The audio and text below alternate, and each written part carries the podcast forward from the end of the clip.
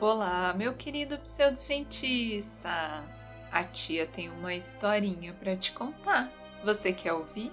Então chega mais, senta aqui do meu ladinho, relaxe e se divirta, se você conseguir. Você já sentiu terror? Puro terror genuíno? Não estou falando de estar com medo ou assustado, mas de estar absolutamente aterrorizado até o âmago da sua alma. Não há um sentimento como este em toda a experiência humana. Não é como ter medo de assistir a um filme de terror. Há um amortecedor reconfortante de realidade entre nós e o que vemos na tela. Sabemos que o que estamos vendo não é real, por mais assustador que seja. Por outro lado, o terror não é como a emocionante onda de adrenalina que você sente quando o carrinho da montanha russa desce do ponto mais alto de sua trilha, embora isso seja talvez a coisa mais próxima disso. O terror é algo primordial, algo que herdamos de nossos primeiros ancestrais das cavernas, algo que se entrelaça com nosso senso mais básico de sobrevivência e autopreservação o súbito estado de alerta de um caçador que ouve o rugido da fera que está perseguindo, vindo diretamente atrás dele. Os passos que você ouve furtivamente, seguindo você em um estacionamento escuro e deserto. A fração de segundo que você tem que reagir quando vê o motorista bêbado cruzar a linha à sua frente, batendo em seu veículo a 130 km por hora o grito inútil dos freios, a buzina, os faróis ficando cada vez mais brilhantes, inundando sua visão. O interruptor de luz que você procura freneticamente no escuro, apenas para sentir a mão de outra pessoa cobrindo-o. O terror puro é algo que a maioria de nós, se tiver sorte, nunca experimentará verdadeiramente. Eu não tenho tanta sorte. Conheci intimamente o puro terror quando tinha 19 anos, e eu não tenho sido o mesmo desde então. Era uma noite de verão em 2015 quando isso aconteceu. Eu estava em casa depois de completar meu primeiro ano na faculdade. Eu estava cuidando da casa dos meus pais enquanto eles viajavam por duas semanas, aproveitando sua segunda lua de mel. Meus pais haviam recebido recentemente uma boa quantia de dinheiro, um acordo de compensação que meu pai recebeu depois que um acidente no trabalho o deixou um pouco incapacitado. Eles usaram parte do dinheiro para comprar uma velha casa de fazenda de dois andares no interior, algo que sempre falaram em fazer, e se mudaram dos subúrbios, longe da cidade onde viveram toda a vida. A casa era bem grande, quase 20 quartos, e velha, bem mais de 100 anos. Estava bem degradada quando a compraram, provavelmente por isso que pagaram tão barato. Mas meu pai fez muitas reformas nela, fazendo o trabalho ele mesmo, e a consertou de maneira bastante decente. Na verdade, era um lugar bem agradável, pitoresco, mas com todas as comodidades modernas era cercado por hectares de terras agrícolas. Eles me perguntaram se eu queria vigiar a casa enquanto estivessem fora, em parte porque seria a primeira vez que eu realmente teria a chance de aproveitar o controle do lugar desde que eles a consertaram, e principalmente porque eles sabiam que eu não tinha muito mais para fazer naquele verão. Eu não era um cara muito popular e não tinha feito muitos amigos na faculdade sem namorada também. Na verdade, minha vida social era essencialmente inexistente. Um fato que meus pais conheciam. Acho que eles provavelmente sentiram pena de mim. É claro que eu tinha aceitado a oferta e por que não? Um lugar onde eu poderia ficar por duas semanas grátis. O que havia para não gostar num negócio como esse? Os primeiros dois dias transcorreram sem intercorrências. Eu apenas vagava durante o dia, explorando a nova casa e a propriedade ao redor. À noite, eu ficava na sala assistindo TV a cabo ou navegando na internet no meu celular, enquanto me enchia com junk food antes de cair no sofá. Como eu disse antes, A nova casa dos meus pais era enorme, mais que uma mansão, na verdade. As pessoas que originalmente a construíram devem ter sido muito ricas. Havia seis quartos no andar de cima, dos quais apenas um era usado, pelos meus pais, obviamente. Dois dos outros cinco foram usados para armazenamento e os três quartos restantes estavam completamente vagos. Havia também o banheiro do andar de cima e outro quarto que provavelmente tinha sido originalmente uma sala de costura, mas agora era usado pelo meu pai como escritório. No primeiro andar havia um hall de entrada bastante espaçoso, com um corredor que levava à sala de estar. Havia a cozinha, uma dispensa, outro banheiro, a sala de jantar e outra sala de estar. Meu pai a remodelou como uma sala de recreação, com uma mesa de sinuca que também poderia ser convertida em uma mesa de ping-pong. Havia também um galpão anexo e garagem para dois carros, além de um sótão e um porão que percorriam toda a extensão da casa. Meus pais ficaram empolgados com a nova casa e surpresos por terem conseguido tanto, mesmo levando em conta sua condição original em ruínas. Eu estava feliz por eles, mas ao mesmo tempo havia algo na casa que me dava uma sensação levemente desconfortável. Eu não poderia dizer exatamente o que era, apenas uma sensação desconfortável de que havia algo não muito certo sobre isso. Eu ignorei e disse a mim mesmo que estava apenas sendo paranoico com a súbita sensação de isolamento que senti. Eu tinha crescido nos arredores de uma cidade grande e tinha acabado de passar os últimos nove meses em uma cidade universitária movimentada com milhares de outros estudantes. E essa foi a primeira vez que eu estive realmente sozinho desde. bem, desde sempre. Mas então, na terceira noite, algo aconteceu. Eu estava sentado na sala comendo um pouco de comida chinesa que tinha comprado na cidade e assistindo o remake de 2004 de Madrugada dos Mortos na TV a cabo. Foi no início do filme, a cena em que o personagem está verificando se as entradas do shopping estão trancadas, quando do nada, um susto. Um zumbi mutilado com metade do rosto arrancada do crânio se choca contra o vidro surpreendendo ele e a plateia. Eu pulei para trás também, apesar de ter visto esse filme uma centena de vezes e soubesse exatamente o que estava chegando. Eu ri nervosamente e me repreendi por ser tão medroso. Talvez assistir a um filme de terror sozinho, à noite, em uma casa no meio do nada, não fosse exatamente uma boa ideia. Eram 11 horas e eu estava pensando em me deitar quando algo chamou a minha atenção e eu agucei meus ouvidos, de repente alerta. Achei que tinha ouvido alguma coisa. Peguei o controle remoto e rapidamente desliguei a TV, ouvindo atentamente. Ouvi de novo, vindo do andar de cima, diretamente acima de mim. Um som suave e silencioso de arrastar de pés. Então, o ranger de uma tábua do assoalho seguido um momento depois por outro, como se algo estivesse se movendo muito levemente pelo chão, movendo-se cautelosamente de degrau em degrau, tentando evitar ser detectado. Senti um súbito choque de alarme. Meu primeiro instinto foi pegar o telefone, ligar para a polícia e denunciar um intruso, mas rapidamente reprimi esse desejo. Essa era uma casa velha, e as casas velhas fazem todos os tipos de ruídos estranhos. Ou poderia ser algum tipo de animal pequeno.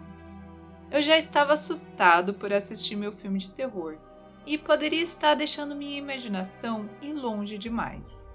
Eu não queria exagerar e envolver a polícia em algo que poderia não ser nada. Eu tinha que investigar isso primeiro. Eu não estava entusiasmado com esse pensamento. Parei por um momento, pensando. Eu não poderia ir até lá desarmado, caso fosse algo sério. Então peguei um atiçador de lareira. Era melhor do que nada. E calmamente, cautelosamente, desci o corredor da frente até o hall onde a escada estava localizada. Subi lentamente os degraus, um de cada vez, meu coração acelerado, alerta para o menor ruído acima de mim. Mas os sons arrastados haviam parado. Eu estava com medo, e meu medo só aumentava a cada passo que eu dava. Cheguei no topo da escada. O corredor do andar de cima se espalhava em várias direções. À minha esquerda ficava o banheiro e três quartos desocupados. À minha direita, o quarto dos meus pais, os outros dois quartos vazios, o escritório do meu pai e a porta que dava para o sótão. Virei à esquerda, decidindo começar por aquele lado e vasculhar cada quarto sistematicamente até o outro lado. Cheguei à porta do primeiro quarto. Levantando o atiçador, alcancei a maçaneta. Hesitei um segundo, pressionando meu ouvido contra a porta. Não ouvi nada do outro lado. Engolindo em seco, reunindo minha coragem, girei a maçaneta e abri a porta. O quarto estava escuro. Estendi a mão para ligar o interruptor de luz, mas então desisti, imaginando meus dedos encontrando a mão ou garra de alguém ou alguma coisa que já estivesse sobre ele. No segundo seguinte, ela agarraria meu pulso com um aperto e me puxaria para dentro da sala escura como breu, a porta se fechando, meu grito de gelar o sangue, que seria o último som que eu faria. Eu interiormente disse à minha imaginação sobrecarregada para calar a boca com essa porcaria. Disse a mim mesmo para parar de agir como um covarde. Eu não era mais um garotinho assustado com medo do escuro. Eu era um adulto e tinha que agir como tal. Entrei no quarto e tateei a parede até encontrar o interruptor de luz. Nenhuma mão de assassino, psicopata ou garra de monstro estava lá. Liguei e a luz acendeu. Examinei o interior do quarto. Era um dos quartos que meus pais usavam como espaço de armazenamento e estava cheio de todo tipo de coisa: caixas de roupas velhas, pilhas de livros, equipamentos de pesca do meu pai, enfeites de Natal, etc. Olhei em volta, mas não havia nada nem ninguém espreitando no quarto. Levantei o atiçador e abri o armário, mas estava vazio, exceto por alguns lençóis extras em uma prateleira e uma caixa de fotos de família no chão. Saí do primeiro quarto e fui para o segundo. Abri a porta e acendi a luz. O quarto estava completamente vazio, sem móveis, apenas paredes nuas e um chão empoeirado. Além disso, observei que não havia pegadas na poeira. Abri o armário e vi apenas uma caixa de iscas de rato e algumas bolas de poeira no chão. Encorajado, sentindo-me um pouco tranquilo, fiz uma varredura rápida, mas completa, dos quartos restantes do segundo andar, mas eles estavam todos vazios e nada parecia fora do lugar. Isso deixou apenas um último lugar para verificar. Virei-me para a última porta restante, aquela no final do corredor, o sótão. Senti outro breve movimento de apreensão o sótão era o único lugar da casa que eu ainda tinha que explorar de verdade. Abri a porta e me deparei com um lance de escadas subindo na escuridão. Houve uma explosão de ar mofado. Não havia interruptor de luz na base da escada. Eu teria que subir na escuridão. Peguei meu telefone, liguei o aplicativo da lanterna e me forcei a subir os degraus até o topo. Eu apontei minha luz ao redor. O sótão era um cômodo comprido, mas um tanto estreito, com janelas redondas minúsculas e antiquadas em cada extremidade e velhas teias de aranha penduradas nos beirais como bandeiras esfarrapadas. Estava cheio de lixo velho deixado pelos donos anteriores, que meus pais ainda tinham que limpar. Minha lanterna iluminou uma lâmpada pendurada com um cordão no centro do sótão. Puxei-o rapidamente e o sótão se iluminou com uma luz fraca e amarela. Eu cuidadosamente inspecionei os arredores. Um estrado de cama velho e lascado, uma máquina de costura antiga, um aparelho de TV que parecia ser da década de 50, um aquecedor de querosene surrado, uma caixa de pratos quebrados e utensílios enferrujados, uma figura sem cabeça e sem braços em pé no canto. Eu pulei para trás com um suspiro assustado sentindo meu coração pular. Olhei mais de perto e relaxei. Era apenas um manequim velho de uma costureira. Eu emiti uma risada nervosa e trêmula. Caramba, o que você esperava encontrar aqui? Fred Krueger? Olhei em volta uma última vez, mas a única pessoa de pé no sótão era eu. Senti meus músculos relaxarem com alívio. Nada, sem loucos homicidas, sem monstros ou fantasmas ou demônios. Apenas minha própria imaginação hiperativa. Eu estava prestes a me virar e descer as escadas quando de repente a lâmpada se apagou. Merda! Usando minha lanterna, desci do sótão apenas para descobrir que as luzes do segundo andar também estavam apagadas. A energia tinha acabado compreendi imediatamente o que tinha acontecido. A caixa de fusíveis. O sistema elétrico da casa estava ligado a uma caixa de fusíveis antiga e ultrapassada que meu pai pretendia substituir por um disjuntor moderno. Era o último grande trabalho que ele ainda não tinha feito. Meus pais me avisaram antes de partirem para a viagem que a caixa de fusíveis era velha e desajeitada e propensa a falhar de vez em quando. Quando isso acontecia, geralmente significava que um fusível havia queimado e precisava ser substituído. A caixa de fusíveis estava no porão. Senti uma sensação de formigamento na minha pele e os pelos da minha nuca se arrepiando. O porão era o lugar da casa que me fazia sentir especialmente desconfortável. Alguma coisa na atmosfera parecia particularmente opressiva e sinistra. Eu tinha tentado evitar ao máximo ir até lá, especialmente depois do anoitecer. Mas, ao menos que eu quisesse passar a noite no escuro, agora eu não tinha escolha. Eu me preparei para a jornada o melhor que pude, dizendo a mim mesmo que não havia nada a temer lá embaixo. Afinal, eu já tinha estado lá antes e nada tinha acontecido. Mas isso foi durante o dia e quando meus pais ainda estavam em casa. Seu covarde! Uma voz interior me repreendeu com desgosto. Apenas vá e acabe logo com isso. Desci as escadas e entrei na cozinha. A porta do porão ficava entre a geladeira e a despensa.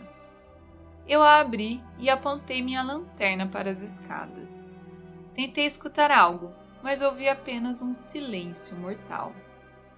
Desci lentamente, os degraus rangendo sob meu peso. Apesar dos meus melhores esforços, eu ainda estava com medo. Na parte inferior, eu me virei em um círculo, olhando ao redor.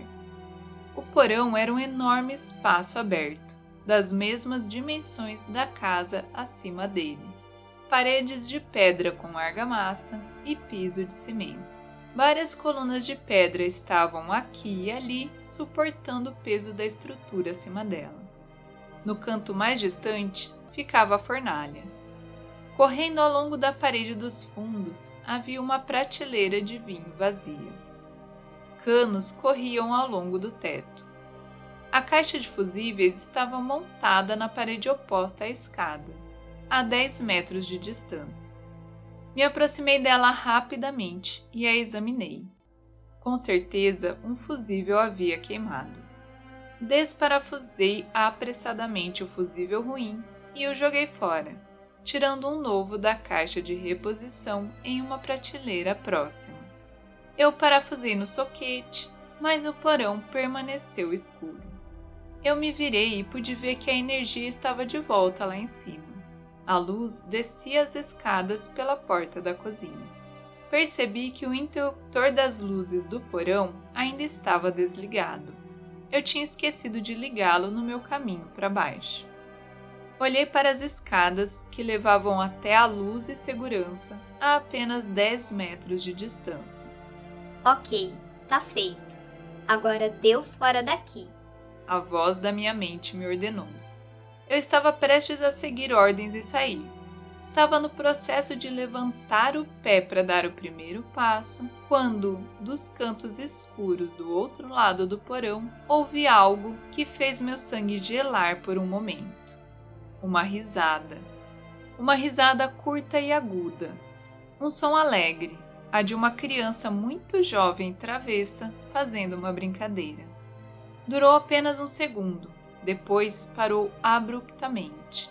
Sob circunstâncias diferentes, seria um som perfeitamente comum e eu não teria pensado duas vezes. Mas nesse contexto, nessas circunstâncias, vindo da escuridão do porão dos meus pais no meio da noite, era um som simples o suficiente para ser absolutamente aterrorizante. Eu girei naquela direção, acenando com minha lanterna, meu coração enviando uma onda de adrenalina aterrorizada correndo pelo meu corpo. Eu não conseguia ver nada além da prateleira de vinho vazia e da fornalha.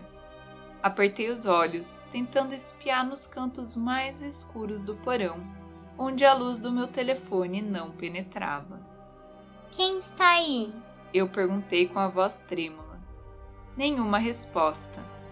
Duas dessas colunas de suporte estavam entre mim e a extremidade do porão.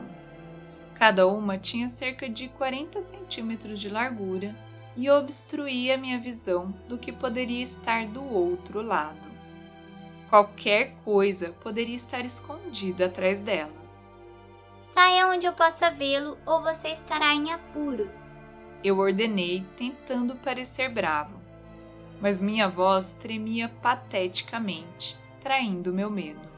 Eu me imaginei atravessando corajosamente o porão e saltando ao redor das colunas para confrontar quem, ou o que quer que fosse, estava à espreita lá. Eu tentei fazer exatamente isso.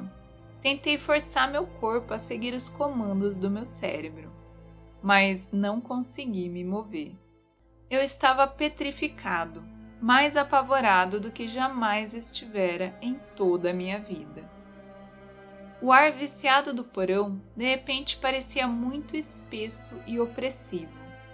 Eu parecia sentir outra presença lá embaixo comigo, algo sombrio e ameaçador emanando das próprias paredes, algo antigo e horrível além da compreensão humana. Uma força que observava cada movimento meu, esperando com paciência malévola o momento certo para atacar. Olhei para as escadas que levavam à porta da cozinha e à luz e segurança além, apenas 30 metros de distância. Se eu corresse, levaria apenas alguns segundos eu ouvi aquela risadinha horrível e estridente novamente. Só que dessa vez parecia vir do lado do porão oposto ao que eu tinha ouvido originalmente. Eu olhei. Foi seguido pela voz de uma criança falando meu nome em uma cantiga lúdica.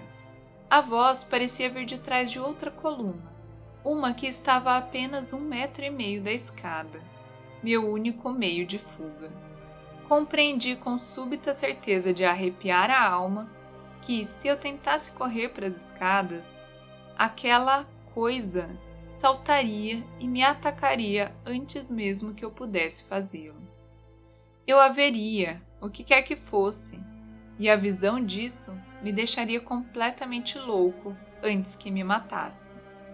A voz falou meu nome novamente, provocando, e eu pensei que meus ouvidos podiam detectar um leve som arrastado atrás da coluna, seguido por um raspar, o som de unhas ou garras arranhando a pedra. Senti como se todo o meu corpo tivesse sido mergulhado em água gelada.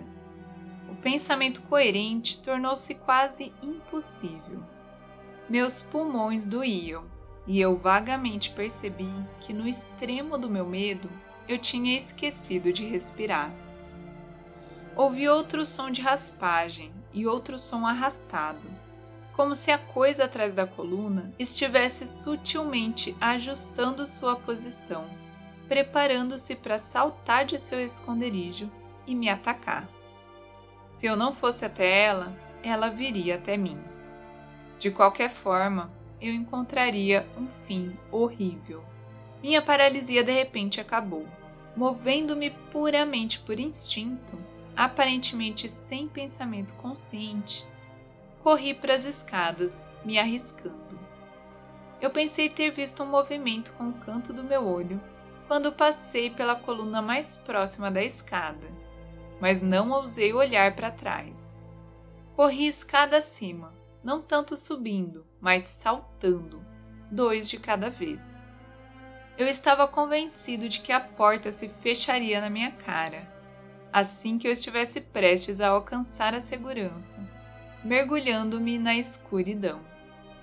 Então eu ouviria uma risada sinistra, sem alma, desumana, cheiraria seu hálito fétido e sentiria suas garras afundarem em minha carne.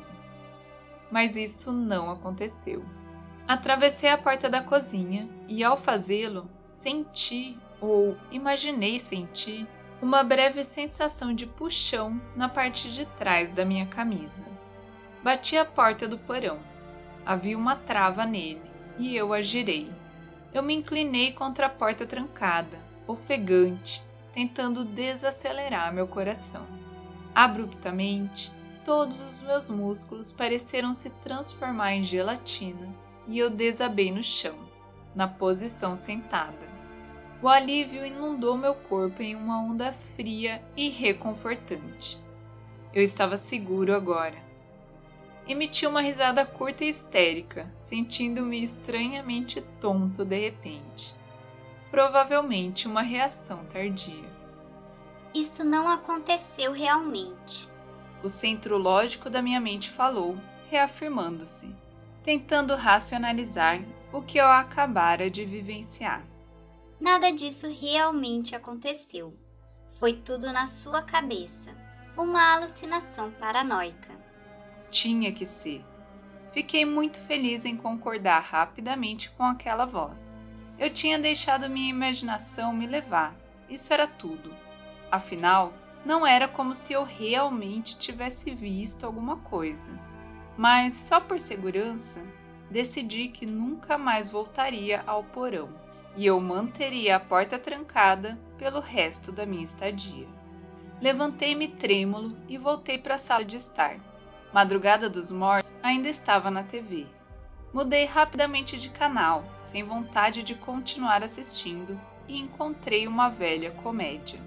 Sentei-me no sofá, começando a relaxar e a me sentir normal novamente, até que eu ouvi a porta da frente se abrindo. Eu pulei de pé meu corpo ficando tenso novamente. Eu podia ouvir passos andando pelo corredor da frente, aproximando-se da sala de estar.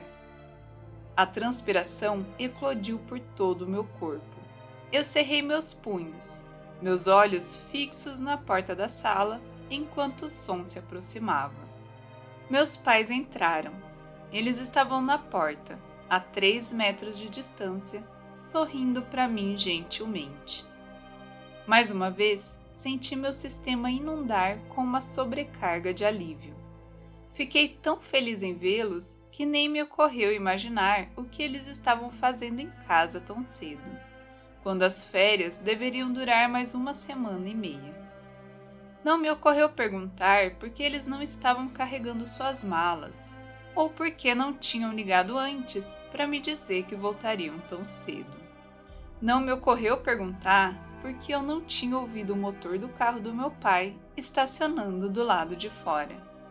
Eu estava tão sobrecarregado de felicidade por ver as duas pessoas que eu mais amava no mundo, as duas pessoas que eu sempre confiei para me proteger e me manter seguro.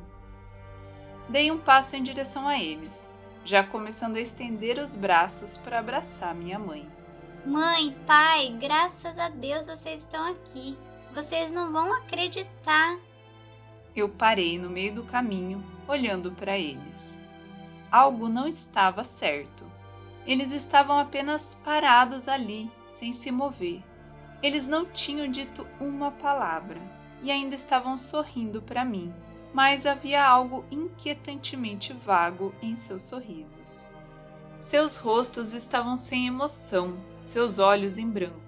Pareciam um par de manequins em uma vitrine de loja de departamentos, totalmente desprovidos de animação. Olhei para eles preocupado. Mãe, pai, que foi? Lentamente, sem dizer uma palavra, ainda sorrindo, minha mãe estendeu uma mão e agarrou seu couro cabeludo logo acima de sua testa. Puxando para baixo com força, em um movimento rápido, ela rasgou o rosto como uma máscara de látex, expondo músculos e tendões em carne viva e sangrando. Seus olhos saltaram de órbita sem pálpebras, sua boca sem lábios sorrindo horrivelmente. Uma fonte de sangue escorria por seu rosto. Ela começou a rir, uma gargalhada horrível e maníaca. Ao lado dela, meu pai enfiou a mão na boca e arrancou seu maxilar inferior. Uma torrente de sangue jorrou pela frente de sua jaqueta. Sua língua, estranhamente longa, pendia de seu peito como uma gravata grotesca. Eles estenderam os braços para mim e começaram a se aproximar. Eu não gritei, embora quisesse. Na verdade, muito pelo contrário. Era como se o ar que queria escapar da minha boca em uma explosão de horror fosse sugado de volta pela minha garganta em uma implosão que ameaçou estourar meus pulmões. Eu me virei e fugi dos doppelgangers horríveis de meus pais. Saí da sala de estar, atravessei a sala de jantar e entrei na cozinha. Agarrei a maçaneta da porta dos fundos, a abri e me joguei por ela. Apenas para me encontrar não na segurança da noite de verão lá fora, mas de pé no hall. Horrorizado e totalmente perplexo, olhei para trás e vi a porta da frente aberta na noite escura. Não parei para analisar o que acabara de acontecer. Eu não tive tempo. Aquelas coisas, fingindo ser meus pais, estavam vindo pelo corredor da frente, estendendo a mão para mim. A coisa que parecia minha mãe, ainda rindo insanamente. A coisa que parecia meu pai, com a boca sem mandíbula, borbulhando. Eu me virei em pânico e pulei pela porta da frente. E, mais uma vez, eu estava de volta no hall, de frente para a direção oposta como se eu tivesse acabado de passar por ele do lado de fora. Essas coisas ainda estavam atrás de mim, a apenas alguns metros de distância. Aterrorizado além da compreensão, quase além do ponto do pensamento racional, peguei a única saída que me restava. Subi correndo a escada para o segundo andar. Corri para o primeiro quarto que encontrei, um dos quartos vagos. Bati a porta atrás de mim. Não havia fechadura na porta, apenas um buraco de fechadura vazio abaixo da maçaneta. Freneticamente procurei algo que pudesse usar para bloquear a porta, mas o quarto estava completamente vazio. Eu me apoiei na porta, esperando que meu peso fosse suficiente para mantê-la fechada. Eu esperei, ouvindo Vários minutos se passaram, mas nada aconteceu. Eu pressionei meu ouvido contra a porta. Ouvi apenas silêncio do outro lado. Eles haviam parado sua perseguição. Pensei em abrir a porta para olhar, mas depois me perguntei se poderia ser uma armadilha. Talvez eles estivessem esperando por mim do outro lado. Eu pensei que estava aterrorizado no porão isso não tinha sido nada. Uma sombra pálida do terror existencial que me consumia agora. Eu tinha que escapar. Tinha que dar o fora dessa casa. Olhei ao redor do quarto e vi uma janela. Eu estava dois andares acima, mas arriscaria e cairia no chão abaixo. Se isso significasse um tornozelo ou perna quebrada, que assim fosse. A sobrevivência era mais importante. Antes que eu pudesse me mover, o quarto de repente se encheu de risadas ásperas e ocas. Não era a risadinha alta e enganosamente inocente que pensei ter ouvido no porão, nem a gargalhada estridente e lunática da coisa que se passava por minha mãe. Era um som completamente diferente. Baixo, grosseiro e cruel. Profundo de uma forma sobrenatural e distintamente desumano. Parecia vir de tudo ao meu redor e encher o quarto, mas não tinha uma fonte aparente. Eu congelei, olhando ao redor, examinando meu entorno com cuidado. Não havia mais ninguém no quarto. A porta do armário ainda estava aberta da minha investigação anterior. O armário estava vazio. Eu estava sozinho. Espere, o que. o que é isso? Do outro lado do quarto, algo estava se movendo na parede. Essa foi minha primeira impressão, mas enquanto eu observava, fascinado pelo horror, percebi que a própria parede estava se movendo, saltando com uma elasticidade não natural, como se algo estivesse tentando estourar do outro lado. Uma forma redonda e convexa empurrada para fora do centro da parede, com duas menores de cada lado e ligeiramente mais baixas. A forma maior assumiu o contorno distinto de um rosto quando emergiu, o gesso sobre ela se estendendo como látex. Os menores eram mãos. Eu me virei para fugir e agarrei a maçaneta, apenas para descobrir que ela não girava como se tivesse se trancado atrás de mim. Preso, eu me virei e assisti impotente, entorpecido, enquanto a coisa forçava seu caminho para fora da parede. Não atravessou. Separou-se dela como uma ameba, deixando a parede intacta e sem marcas. Ficou ali uma figura humanoide sem feições que, por alguns segundos, usou a cor e o padrão do papel de parede desbotado em todo o corpo, como um camaleão. Então ondulou e tomou sua verdadeira forma. Era alto, esquelético e curvado. Todo o seu corpo e cabeça estavam envoltos em uma mortalha desfiada e imunda. Tudo o que eu podia ver de seu rosto eram os olhos vermelhos ardentes e a boca enorme deformada que estava torcida em um sorriso malicioso. Os dedos no final de seus braços longos e ossudos eram estranhamente longos, e de suas pontas saíam garras de 10 centímetros como fragmentos irregulares de metal afiado.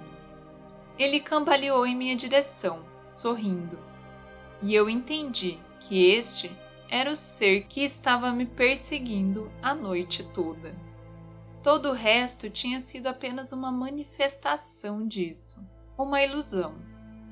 Isso me influenciou, me manipulou, atacou meu medo e finalmente me atraiu até aqui para minha condenação certa. Parecia exalar o mal como uma aura invisível. Ele soltou outra risada terrível, exultante e desumana e se aproximou para matar. Recuei com as pernas trêmulas para o canto e me agachei, encolhido, protegendo o rosto com as mãos inutilmente. Ele se elevou sobre mim, cheirando a morte. Estendeu suas garras e. Sentei-me com um grito apavorado, desorientado e olhei em volta. Eu estava no sofá da sala dos meus pais. Madrugada dos Mortos ainda estava acontecendo. Estava perto do fim, quando um personagem revela que foi mordido por um zumbi e fica para trás no cais, observando os sobreviventes se afastarem em um barco antes de cometer suicídio. Olhei em volta paranoico, mas estava sozinho na sala. Olhei para o relógio na parede. Era quase meia-noite. Eu tinha dormido por mais de uma hora. Me inclinei para trás, tentando recuperar o fôlego. Passei a mão trêmula pelo rosto. Meu coração estava martelando no meu peito tão forte e tão rápido que por um momento eu tive medo de ter uma parada cardíaca. Mas gradualmente ele diminuiu para um ritmo normal. Suspirei. Tudo tinha sido apenas um pesadelo. O pior pesadelo da minha vida. De repente, meu telefone tocou, me fazendo gritar novamente e quase pular até o teto. Peguei meu telefone e olhei para a tela. Eram meus pais ligando para ver se estava tudo bem. Atendi e falei com minha mãe por alguns minutos, ouvindo-a falar sobre a viagem deles e o que ela e meu pai tinham feito naquele dia. No final, ela expressou preocupação, notando que eu parecia sem fôlego e me perguntou se eu estava bem. Eu disfarcei e disse a ela que tinha acabado de fazer alguns exercícios antes de dormir. Fiquei surpreso com o quão calma minha voz estava. Nos despedimos um do outro e encerrei a ligação. Olhei em volta, ainda me sentindo pouco à vontade e inseguro depois do meu pesadelo particularmente vívido. Pesadelo ou não, eu estava muito abalado para sentir vontade de dormir lá. Na verdade, decidi ali mesmo que não passaria mais uma noite nesse lugar. Peguei minhas chaves e carteira, fui para o meu carro e dirigi até a cidade, fazendo check-in em um hotel barato. No dia seguinte, aluguei um pequeno apartamento, usando o pouco dinheiro que tinha nas minhas economias. Quando meus pais me ligaram para dizer que estavam voltando para casa, eu dirigi até lá e esperei para encontrá-los, dando a impressão de que eu tinha ficado lá o tempo todo. Não contei a eles o que havia acontecido comigo. Como eu poderia? Eu teria feito o papel de idiota. Um homem de 19 anos que ficou assustado assistindo a um filme de terror e teve um pesadelo como uma criança. Eles me convidaram para ficar na casa deles pelo resto do verão. Um convite que eu educadamente recusei, alegando que não queria ser um fardo. Arrumei um emprego de verão em uma empresa de paisagismo e fiquei no meu apartamento na cidade até as aulas recomeçarem no outono. Fiz algumas pesquisas sobre a casa, analisando sua história e seus proprietários anteriores não consegui encontrar nada que parecesse incomum. Nenhuma notícia de mortes estranhas, assassinatos ou desaparecimentos. Não havia rumores de que um ex-ocupante fosse secretamente um adorador do diabo ou que a casa tivesse sido construída sobre um antigo cemitério. Meus pais ainda moram lá e nada fora do comum aconteceu com eles, até onde eu saiba mas ainda me sinto culpado por nunca ter contado a eles o que vivi naquela casa. Sinto que tenho a obrigação de avisá-los, mas não acho que eles acreditarão em mim. O pior aconteceu algumas semanas depois que meus pais voltaram de viagem. Eu estava fazendo uma limpeza no meu apartamento durante o meu dia de folga. Estava tirando minhas roupas sujas do armário, já que eu sou muito preguiçoso quando se trata de limpeza e elas já estavam realmente empilhadas. Foi quando me deparei com a camisa que estava vestindo naquela noite. Eu a joguei no armário no dia seguinte, depois de me mudar, e não a lavei desde então. Quando eu estava colocando no meu saco de roupa suja, notei algo estranho e dei uma olhada mais de perto. Havia quatro rasgos finos na parte de trás da camisa cortes que pareciam ter sido feitos por garras.